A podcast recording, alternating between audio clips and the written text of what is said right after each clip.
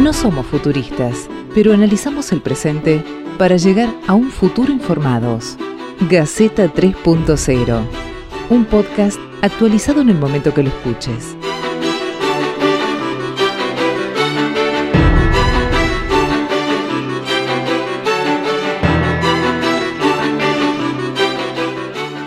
Nuevo episodio de Gaceta 3.0, este podcast que estamos haciendo entre un grupo de amigos, un grupo de periodistas de todo el país, en los que nos, estamos juntando para discutir, para debatir, para charlar sobre lo que está pasando hoy en el país y en el mundo y a imaginarnos escenarios posibles sobre lo que va a pasar en cada una de las áreas que nosotros vamos tocando, lo que nosotros pensamos, qué va a pasar, cómo va a quedar este nuevo futuro, la nueva normalidad. en esta oportunidad, hoy, con invitados, vamos a hablar de salud.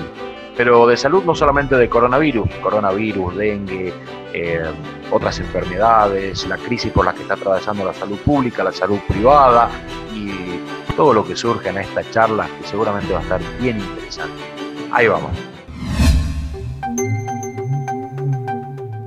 Futuristas. No. Analizamos el presente.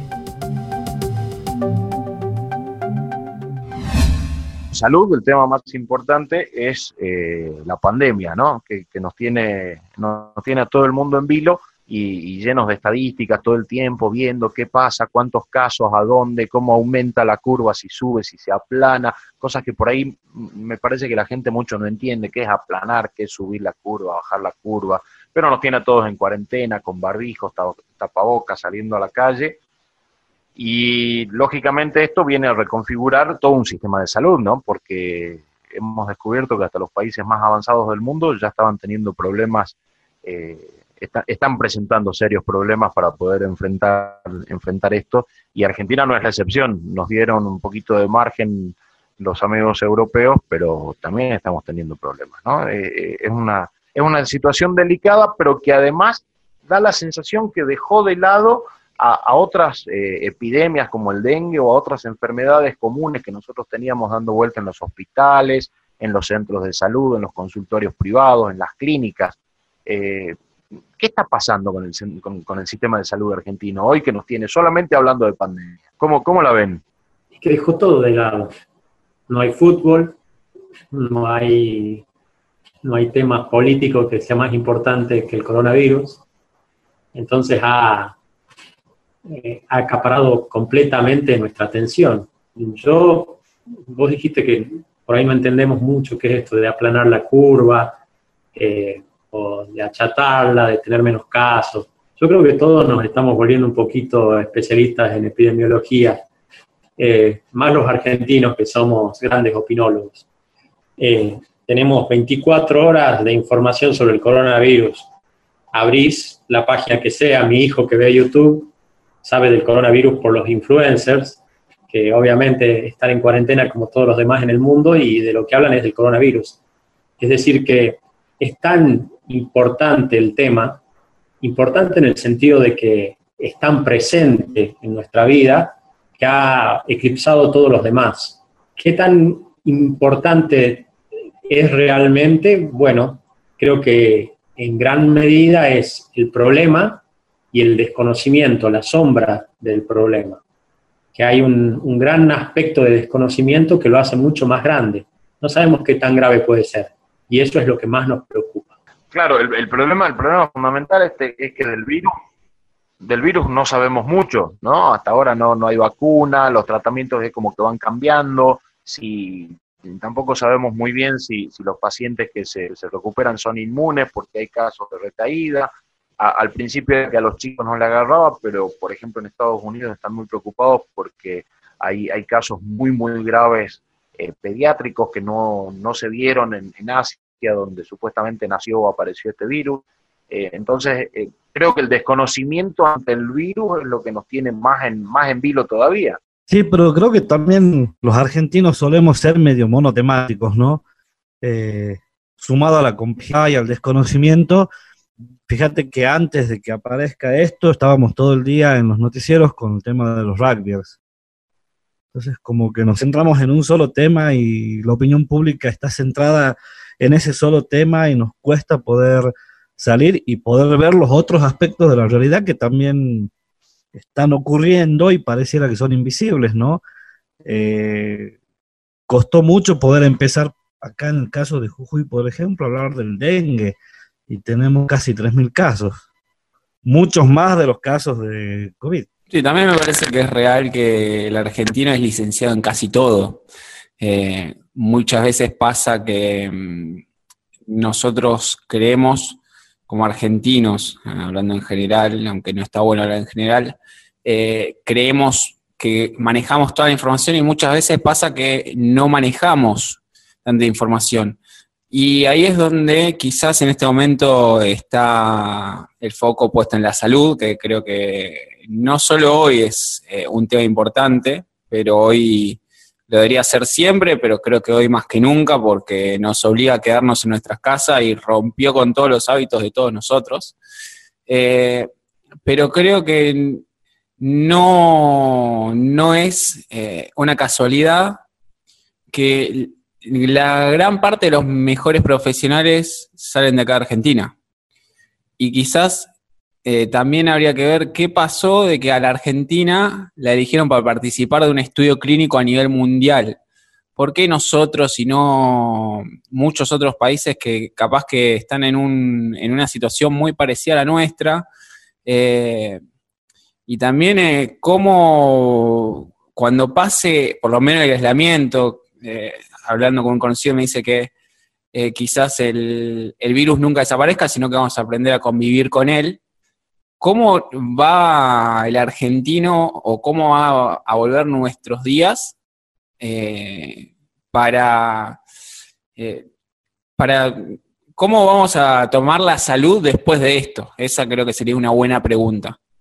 ¿Qué, va a pasar con el sistema de salud? ¿no? Un, sistema que, reitero lo que decía al principio, los mejores países del mundo vieron colapsado su sistema y Argentina, como no tiene muchos casos, está eh, la cosa bastante, bastante tranquila, todavía no colapsó el sistema de salud. Y esto de andar liberando actividades también da la sensación de que eh, en algún punto, quizás es una sensación personal, es como para decir, bueno, el virus está, hay que convivir con el virus, empecemos a liberar actividades, que la gente se vaya contagiando y, vayamos teniendo más curados, pero que no nos, que no nos revienten el sistema.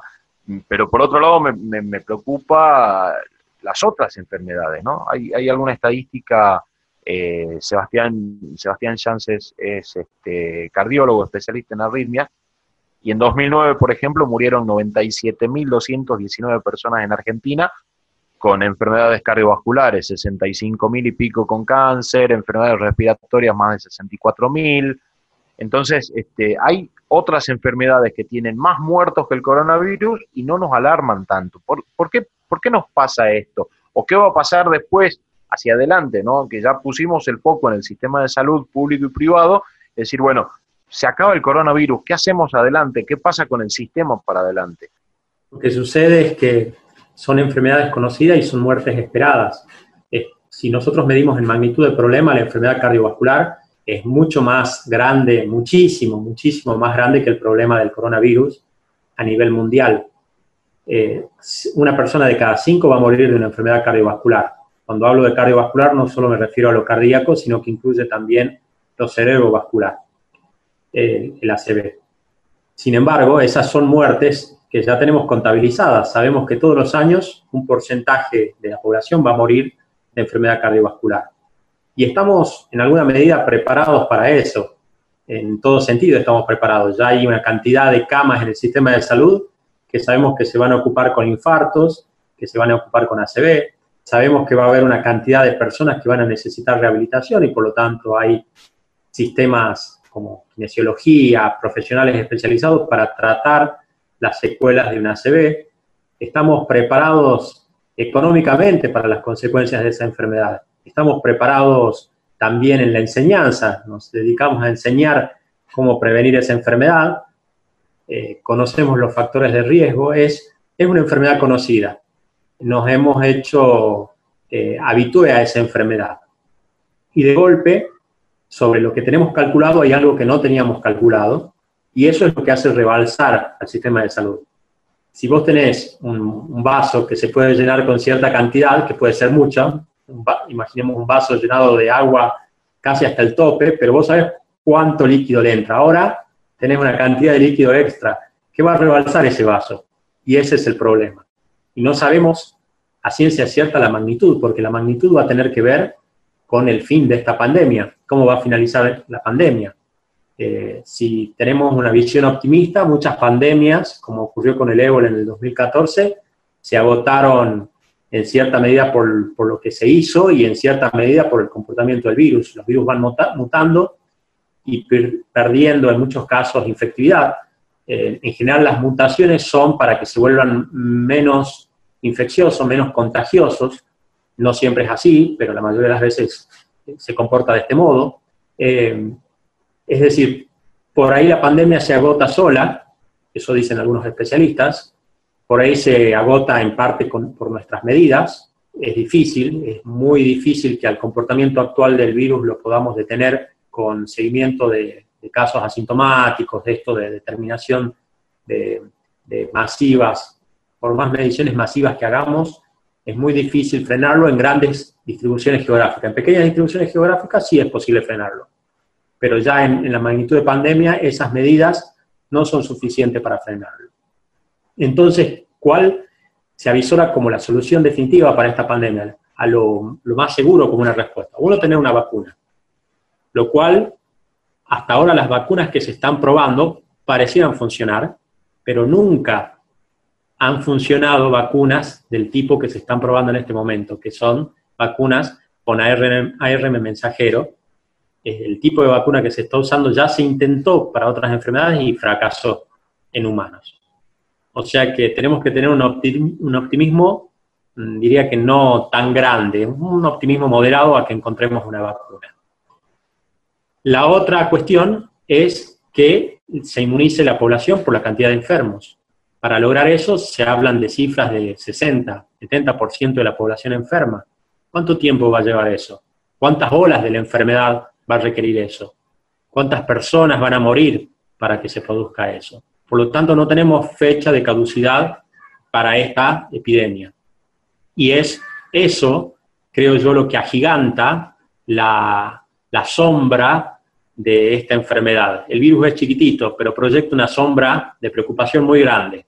Más allá de los problemas, que en algunos lugares sí ha sido de magnitud, en la Argentina no está siendo de magnitud, a un alto costo, a un alto costo fundamentalmente económico. Debemos aflojar es una, esa balanza entre lo económico y, la salud, eh, cuándo debemos aflojar, cuánto debemos aflojar. Bueno, hay estimaciones, hay cálculos de cuánto podemos aflojar de la pandemia sin, eh, perdón, de aflojar la cuarentena sin desencadenar eh, una crisis en la pandemia, pero son todas suposiciones, son todas aproximaciones de un campo que está siendo ampliamente desconocido para todos los científicos. Claro, ahora se ve, se ve este complicado el, sistema completo también hacia futuro, ¿no? Porque eh, la pandemia, decías, nosotros tenemos un vaso, tenemos el líquido, sabemos cuánto entra y la pandemia nos viene un líquido extra y no sabemos qué pasa. Y en Argentina nos complica además con el dengue. Hoy tenemos más de 25.000 casos de dengue en el país, 6.000 lo aporta Salta, casi 3.000 los están aportando eh, Jujuy, en Santa Fe están muy complicados y hacia el centro del país están empezando a descubrir de qué se trata todo esto, porque no lo conocían. Nosotros acá convivimos con el dengue hace acá cuando digo acá estoy hablando de Salta del Norte, convivimos hace muchos años con el dengue y ahora tenemos esa complicación encima y, da la sensación también que, eh, y esto es una sensación, insisto, la velocidad de, la ciencia para conseguir una vacuna le da más importancia a esto, claramente a la pandemia, porque es una cosa mundial, que por ejemplo al dengue o a otras enfermedades para las que no están encontrando cura puntualmente con el dengue, eh, genera cierto grado de tranquilidad la estacionalidad de la enfermedad. Eh, es un problema importante, fundamentalmente en el verano y en nuestro país, que nos estamos alejando del, calor, que hoy es el primer día frío en nuestra ciudad y en gran parte del país, eh, la probabilidad de que el dengue sea un problema significativo en los próximos meses se reduce sustancialmente. Sin embargo, los virus respiratorios en general van a empezar a aumentar asociado al frío y desconocemos la magnitud, el comportamiento del coronavirus en un contexto de frío, ¿no? Desconocemos en nuestra latitud. Justamente eso quería remarcar. Eh, se acercan los meses de frío y quizás pasa eso con el dengue, que uno sabe o, la experiencia nos explica que en invierno se da una baja de la población de los mosquitos, eh, y lo cual hace que mm, sea la mejor temporada para hacer tareas de prevención y eliminar posibles criaderos, entonces quizás se controla un poco más pero ¿no será cuestión de que justamente con el coronavirus no sabemos eh, cómo funcionaría o cómo va a responder en invierno? Porque también en Europa entiendo que cuando se empezó a generar era invierno allá y allá se dieron los mayores focos. Entonces, ¿qué va a pasar acá en Argentina ahora que llega el invierno? Parece que el virus no empeora su comportamiento por el frío, no hay evidencias claras de eso. Hay países como Ecuador, como Brasil, Ecuador en, zonas bajas, como Guayaquil, donde hace calor, que tuvieron eh, crisis muy importantes por el coronavirus, equivalente a la, Europa fría, eh, donde también ocurrieron estas crisis importantes. Sin embargo, lo que sí tenemos claro es que nuestras defensas, nuestras defensas corporales, eh, bajan con el frío. Nuestra capacidad de frenar los patógenos los virus, bacterias que ingresan a, nuestra vía respiratoria, nuestro sistema de defensa respiratorio está disminuido eh, por el frío en el invierno y por lo tanto potencialmente puede ser peor la situación del coronavirus en invierno. Ahora, cuando hablamos de, frío y de sistema respiratorio, me, lleva a, hablar también del sector privado. ¿no? Eh, las clínicas están atravesando por un problema eh, grave porque no tienen pacientes. Eh, no tienen pacientes porque no hay, como no hay clases, no hay, no hay casos pediátricos de, enfermedades respiratorias clásicas ya para, para, esta zona. Al no haber clases, los chicos no, no están en contacto.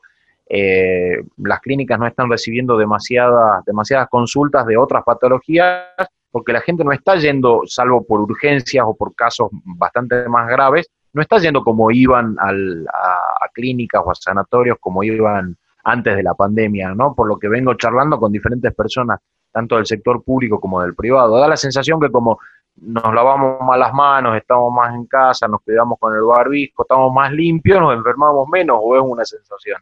Curiosamente, la mortalidad en la ciudad de Buenos Aires el mes pasado disminuyó. Murieron menos personas a igual mes del año pasado. ¿Por qué? Porque, bueno, porque nuestra vida cambió para morir primero hay que vivir, ¿no? Hay que estar afuera, los accidentes, eh, bueno, todo nos quedamos en casa, quietos, nos lavamos más las manos, ahora nos vacunamos más.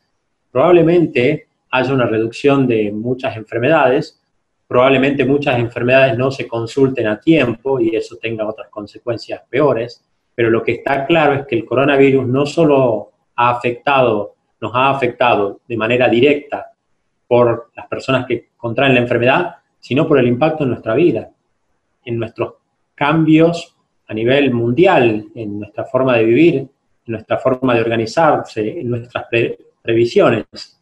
A la clínica le llega menos gente, es lo mismo que a un negocio, le llega menos gente. O, o decir los chicos que no van a la escuela y por lo tanto hay menos contagio en la escuela. Bueno, efectivamente los chicos no van a la escuela, también la señora que vende en la puerta de la escuela ha visto reducida, reducido sus ingresos porque no van los chicos a la escuela son todos los cambios que produjo la enfermedad.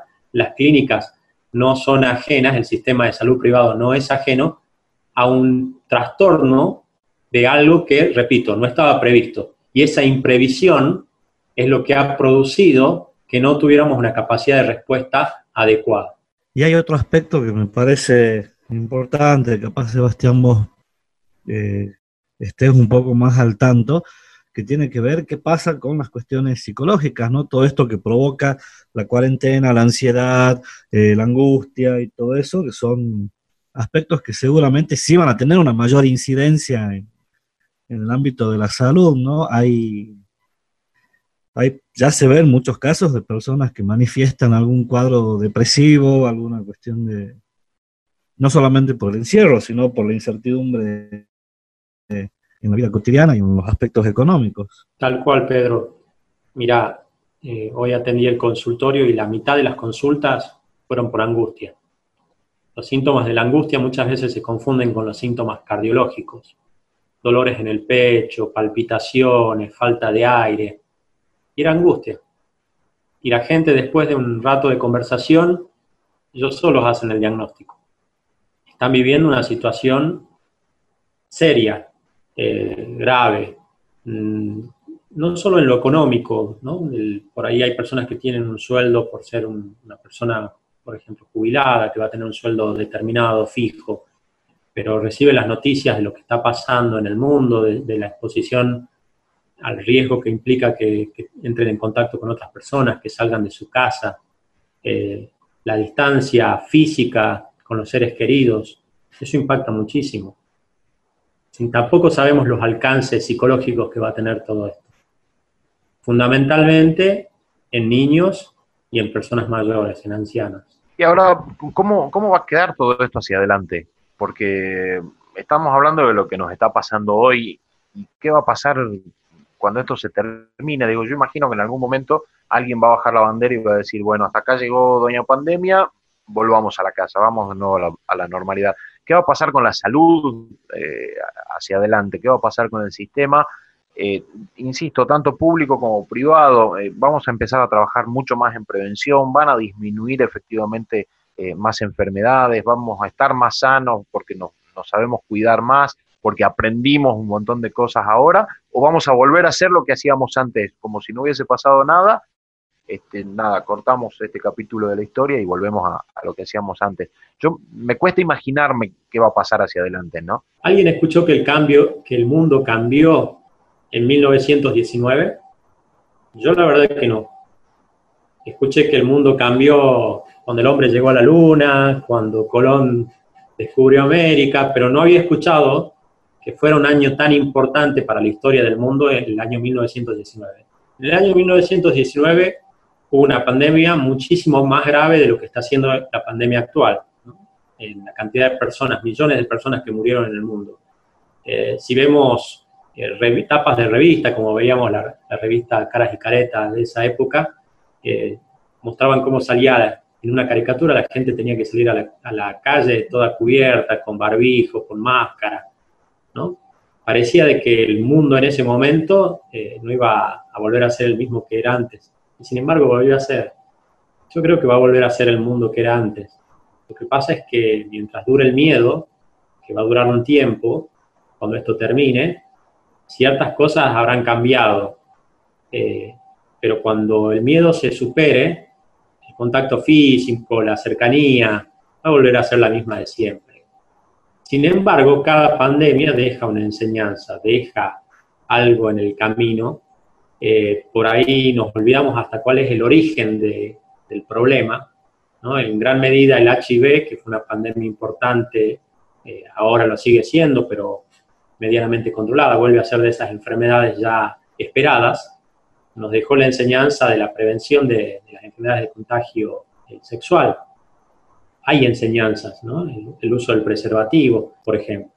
Esta pandemia alguna enseñanza nos va a dejar, va a acelerar algunos cambios que ya estaban en marcha, cambios tecnológicos, cambios comunicacionales. Nos habremos dado cuenta después de, de estos meses de cuarentena extendida de que había cosas que podíamos resolver con un mail, que podíamos eh, vernos la cara por una videollamada y ahorrarnos un viaje eh, a una distancia grande, de que podemos resolver cosas en Salta como podemos resolverlas en Buenos Aires, por una pantalla y viéndonos la cara a través de una videollamada. Habrá cosas que nos va a dejar la pandemia, enseñanzas, cambios que se acelerarán pero yo creo que pasado el miedo, la vida va a volver a ser en gran medida la vida que era antes. Empezaremos a contaminar menos quizás, porque una, una de las cosas que se están viendo durante la pandemia es que este, la capa de ozono se está cerrando, los animales son más felices porque nosotros no estamos, porque nosotros estamos encerrados. Empezaremos quizás a tomar un poco de conciencia de que somos altamente contaminantes y bajaremos poquito? ¿Cambiaríamos alguna actitud? Ojalá que sí. Cuando yo veo un paciente infartado y converso, yo converso con un paciente que se infartó en la terapia intensiva, en la unidad coronaria, ese paciente me promete que va hacer actividad física, que va a dejar de fumar, que va a cambiar su vida completamente. Y eso dura, pero dura mientras dura el miedo, por ahí unos cuantos meses. Luego de eso volvemos a hacer lo que éramos antes. Yo creo que es un poco la esencia del ser humano y, va a pasar lo mismo como humanidad. Durante un tiempo tomaremos conciencia de algunas cuestiones, algo dejará, te repito, alguna enseñanza, enseñanza quedará, quizás un poco menos de discusión sobre el tema de, de la necesidad de la vacunación, quizás un poco más de enseñanza de hábitos de limpieza, quizás algunos hábitos que los latinos tenemos más incorporados de, de proximidad, de contacto, se reduzcan en alguna medida, pero cambios sustanciales, grandes, en lo que hace a la humanidad y vinculado a esto, a la protección del medio ambiente, no soy optimista en eso. Me parece que, mm, que esta, este 2020 quizás sí quede como en el lejano un año que se va a marcar, porque creo que desde mi punto de vista eh, es la primera vez que a toda la humanidad nos obligan o logran obligarnos a quedarnos en nuestra casa. O sea, como que perdemos nuestra libertad, por decir una manera. Eh, gracias a la salud, eh, en realidad se podría decir gracias a la salud porque es por el tema del coronavirus, estamos viendo un nuevo mundo. mucha gente es como que reconfiguró sus prioridades, empieza a ver todo lo que nosotros decíamos antes, no tenemos tiempo, ahora como que el tiempo nos sobra. Eh, estamos en un mundo 3.0, en el cual Internet eh, empieza, pasó de ser una herramienta para pasar el tiempo a ser una herramienta importantísima. Eh, empezó el home office, empezó eh, hasta en cuanto a la salud, entiendo que hay consultas médicas a través de videollamadas. Eh, a nivel financiero también están los cheques electrónicos, un montón de gente se empezó a manejar por lo que es em, los bancos a través de sus portales y demás. Yo no creo que, eh, que esto impacte en lo que es eh, directamente el medio ambiente. El hombre es muy destructivo y no creo que de esto aprendamos. Eh, pero quizás sí, para aquellos que logren capitalizar la enseñanza de esta pandemia, por, decirlo de una manera, sería interesante que quizás nos enseñe a, a reconfigurar las prioridades y a entender que la vida pasa por otro lado. Y la salud es algo importante, al igual que la economía, pero mm, eh, lo que importa es el día a día y disfrutar un poco de todo esto. Y no sé si esto, quizás eh, lo que me hace la pregunta más allá de las pandemias y demás, esto no disparará eh, una nueva época en donde será el boom de las enfermedades psiquiátricas, por decirlo de una manera, no sé bien cómo denominarlo. Yo creo que son a efectos temporarios. Eh, todo lo que has mencionado tecnológico, sin duda, sin dudas que se van a ver potenciados. Pero nada de eso es nuevo. No se inventó nada nuevo en la pandemia. Simplemente que se potenció, se aceleró el home office, el home eh, working ya existía. Ahora nos dimos cuenta de que en gran medida podíamos resolver muchas cuestiones sin tener que ir a la oficina y lo podíamos hacer en la casa. Bueno, esto ya existía, pero se ha visto potenciado y eso será una enseñanza que dejará esta pandemia y sus consecuencias, pero no creo que estos sean cambios tan radicales como para cambiar a la humanidad y cambiar al mundo repito, van a haber secuelas, van a haber consecuencias positivas, algunas, en gran medida negativas, incluidas los, problemas psiquiátricos, psicológicos que puede inducir eh, esta situación de miedo y de confinamiento, pero todo va a ser transitorio. Esa es mi visión. Puedo estar equivocado. Yo le tengo, le, tengo todavía fe a la, a la humanidad. Me parece que, nos va a servir para, reconfigurar algunas cosas. Creo que, mucha más gente de la que pensamos se está dando cuenta que somos altamente destructivos y que mm, tenemos la oportunidad de empezar a modificar algunas conductas.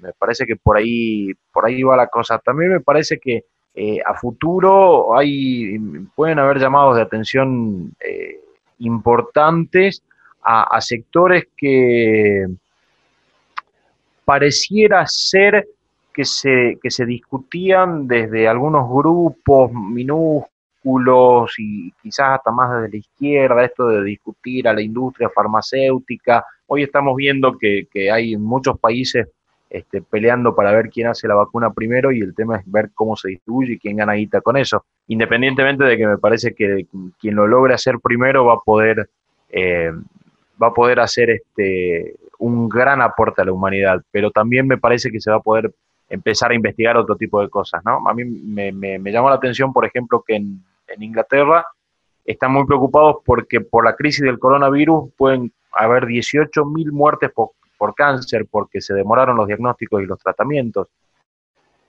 Y quizás a futuro podamos empezar a poner poco en, otras cosas. Yo le tengo, yo de verdad le tengo mucha fe a la, gente. Nos, tengo mucha fe como humanidad todavía. Creo que somos destructivos, pero vamos camino a mejorar un poquito.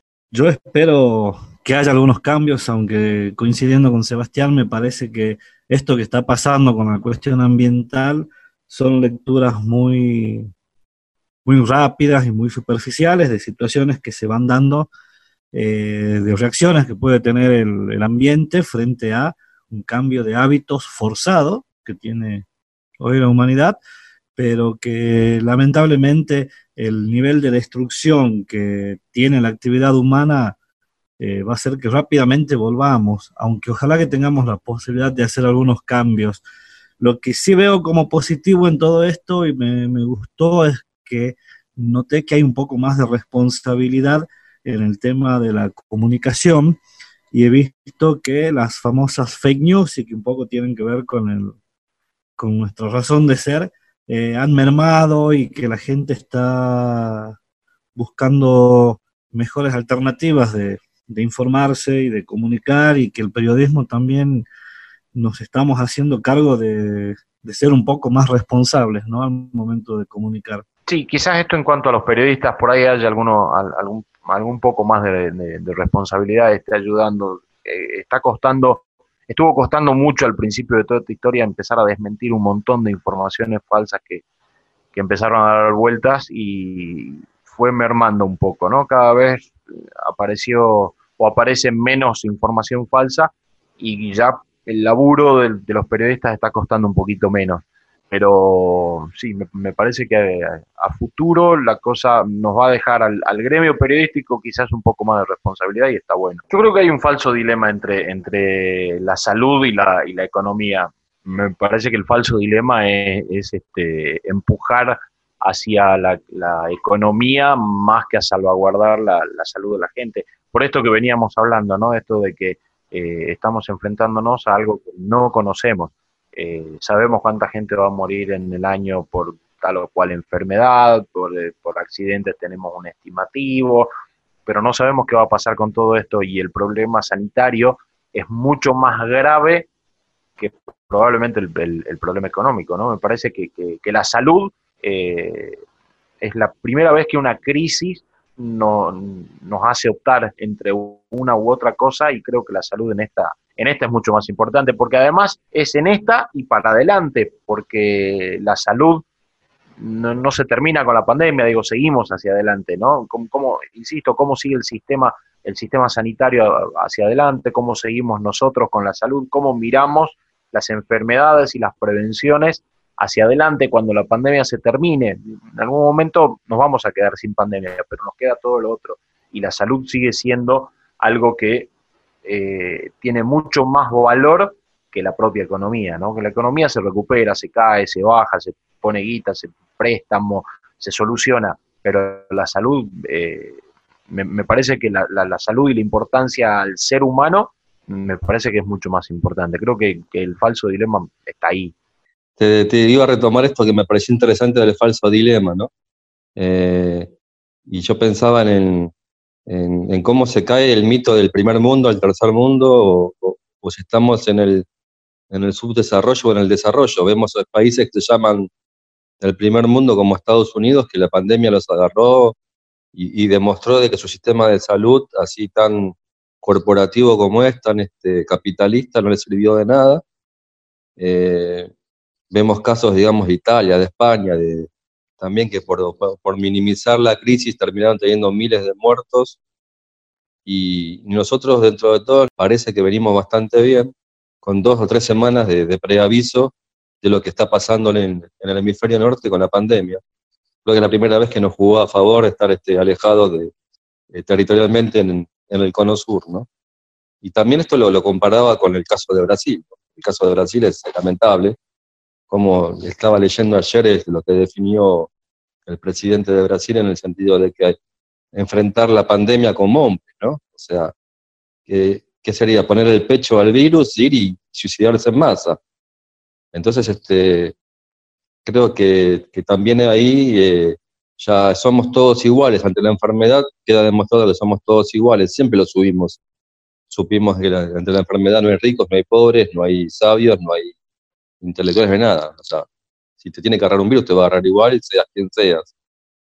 Entonces creo que lo interesante de esto es que nos iguala en, la condición de, lo que hablaba antes, ¿no? de tomar este, las cosas con un sentido común si hay una comisión de expertos, si el gobierno convocó a epidemiólogos o a, gente capacitada que también le criticaron por este, haber llamado solamente ese tipo de médicos, sino a otras especialistas, eh, digamos, siempre van a criticar, o sea, haga lo que hagan, siempre van a encontrar gente que lo va a criticar, ¿no?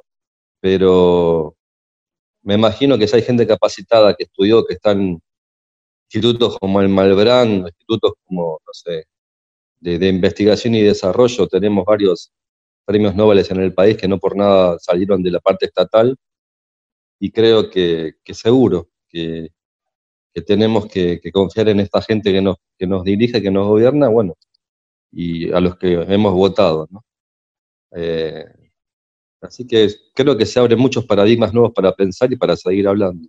Hay, hay, un dato interesante de lo que decías recién, Jorge, eh, es que veníamos hablando de salud y es interesante notar que la pandemia nos hizo notar que la salud no distingue absolutamente eh, ninguna frontera, ninguna condición social ni ideológica, eh, y las enfermedades todas, o la mayoría, porque hay enfermedades que, las causa la pobreza, pero la mayoría de las enfermedades no le importa, a, la enfermedad no le interesa si sos rico, pobre y demás creo que esto también es algo que, nos va a dejar hacia adelante la, la, pandemia, ¿no? Reconfigurar también nuestra perspectiva en cuanto a cómo vemos la salud o cómo vemos nuestra salud y cómo vemos el sistema o los sistemas de aquí adelante. Creo que como nos pasó en el primer episodio con la educación, en este con la salud, eh, muchas veces, eh, o en general nos vamos con más preguntas que certezas. Eh, y bueno, también entender de que estamos, se está cambiando el paradigma totalmente y estamos yendo a un mundo 3.0, casi 4.0, por decirlo de alguna manera, en el cual, como dije en el podcast anterior, eh, en el episodio anterior, lo vuelvo a repetir en este. la realidad es que me parece que podemos hacer mucho análisis en cuanto casi a futurología eh, es un momento muy particular para la humanidad. Eh, casi me atrevería a decir que esto se podría llegar a equiparar con, lo que es eh, la repercusión de una guerra mundial por las repercusiones que esto va a tener, a mi entender. y simplemente, como dice Diego, cuando realmente se baje la bandera cuadros y esto se acabe, que en realidad no, no creo que lleguemos a, la bandera cuadro real, sino que esto vaya un momento que vamos a tener que volver a la, a la normalidad, por decir de una manera, muy, a una nueva normalidad, eh, ver cómo nos reacomodamos y qué papel eh, cumple o qué rol va a tener Internet eh, y ese mundo 3.0 digital que en nuestras vidas, en, nuestras, en nuestros nuevos hábitos, en nuestros nuestros nuevos, eh, en nuestro nuevo día a día. Me parece que eso es algo que, nos toca realmente pensar y que cada uno va a ir encontrando la respuesta o la encontraremos la respuesta entre todos a medida que, el tiempo vaya transcurriendo. Sí, creo que es efectivamente un cambio de paradigma más allá de que tengamos algunos antecedentes de pandemias que quizás no han, no han modificado tanto la estructura del planeta, de la sociedad, del mundo en sí. Eh, me, me, gusta pensar de que tenemos una Argentina de, una educación pública que ha sido salvadora y que ha sido formadora no solamente de buenos profesionales, sino de gente con compromiso y creativos, porque eso de que a veces no tener recursos y lo mismo poder hacer las cosas, tiene que ver con la capacidad, con el ingenio y con las ganas de hacer las cosas. Y tener expectativa de que los que están opinando es gente que, que se formó en esta educación.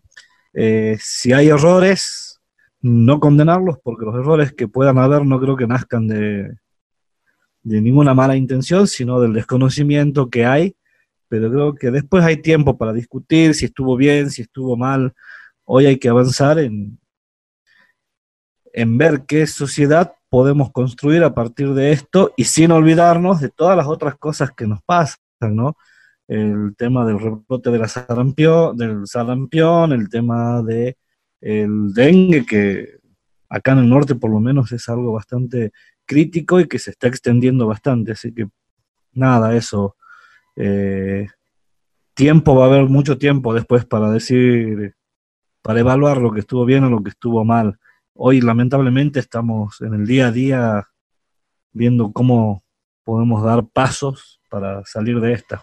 Te quería um, agregar, Beto, si me permitís, que vos hablabas de un, de un mundo 3.0, ¿no? Eh, bueno, eh, nosotros estamos hace casi 45 días, yo formo parte de una organización que se llama Contagiando Ayuda. Es una ONG, si bien no está registrada, pero funciona como una ONG, en el sentido de que somos un voluntariado que se formó espontáneamente con el tema este de la pandemia eh, y justamente usamos una herramienta que es 3.0, que es la impresora 3D. ¿no? En este caso, la impresora 3D sirvió para hacer las vinchas, para hacer las máscaras Total Face. Y eso, eh, los médicos estaban desesperados los primeros días por conseguir la suya. En estos casos extremos es cuando vemos en la sociedad que hay gente valiosa. Hay gente que está, viste, en una empresa laburando, que todos los días va a laburar, que se levanta, que lleva a los pibes a la escuela, que es un hijo de vecino más, pero que en estos casos, estos referentes sociales, estas personas que son importantes en el entramado social, salen a la luz y laburan desinteresadamente por los demás. Y creo que esto es otro gen argentino que también tenemos que recalcar y que tiene que ver con esta cultura a, esta, a, esta, este año ya 2020, que va a quedar en la historia como un año bastante nefasto, calculo, para todo el mundo, que creo que ya nada va a ser igual, que vamos a justamente precisar de todas las herramientas de la tecnología y de la comunicación para sacar, espero, lo mejor de nosotros. Y así vamos llegando y llegamos, no vamos llegando, así llegamos al final de este nuevo episodio de Gaceta 3.0, esta aventura que, en la que nos subimos algunos amigos periodistas, invitamos gente de, todo el país a imaginar, a hablar de lo que nos está pasando y a imaginar el futuro.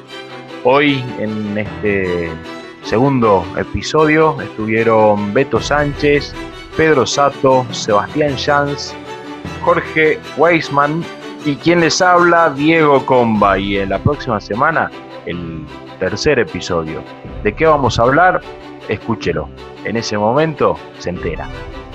Y terminamos así. Gracias. Bye.